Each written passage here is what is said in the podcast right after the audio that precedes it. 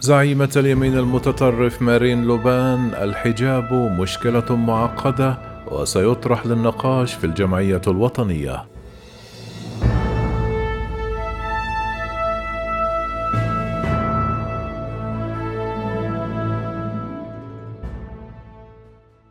لم يعد حظر الحجاب في الأماكن العامة الذي تطالب به مرشحة اليمين المتطرف في فرنسا مارين لوبان على رأس أولوياتها في خطابها ضد ما تصفه بالتشدد الإسلامي وفق ما كشف معاونون لها قبل أسبوع من الجولة الثانية للانتخابات الرئاسية. يوم السبت قالت مارين لوبان التي ستواجه الرئيس المنتهي ولايته إيمانويل ماكرون في الدورة الثانية الأحد المقبل أن الحجاب مشكلة معقدة مؤكدة أنها ليست محدودة التفكير وأن مشروع الحظر المثير للجدل هذا سيطرح للنقاش في الجمعية الوطنية. وردا على سؤال حول هذا التبدل في الموقف أوضح الناطق باسمها سيباستيان شونو لقناة BFM TV.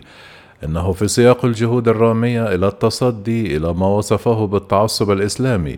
يأتي حظر الحجاب في الأماكن العامة بعد احتواء النزعة السلفية والتمويلات الموجهة لها.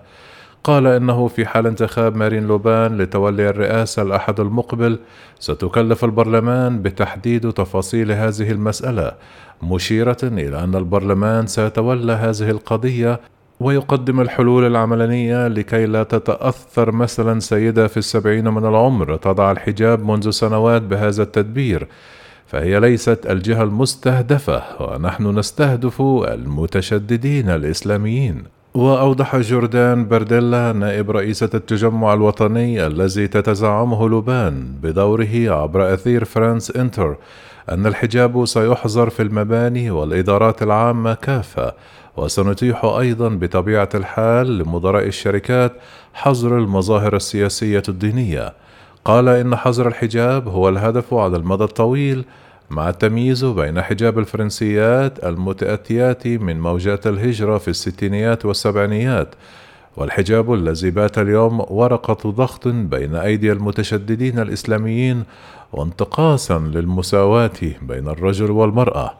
كما أوضح رئيس بلدية برمبنيان جنوب فرنسا لوي أليو الذي ينتمي بدوره إلى التجمع الوطني في حلقة إذاعية أخرى أن جوهر القانون يقضي بحماية اللواتي يخضعن لضغوط عائلية أو اجتماعية أو طائفية. عادت مسألة حظر الحجاب إلى الواجهة خلال الحملة الانتخابية، بينما يقف المتنافسان في السباق الرئاسي لطرفي نقيض من هذه القضية.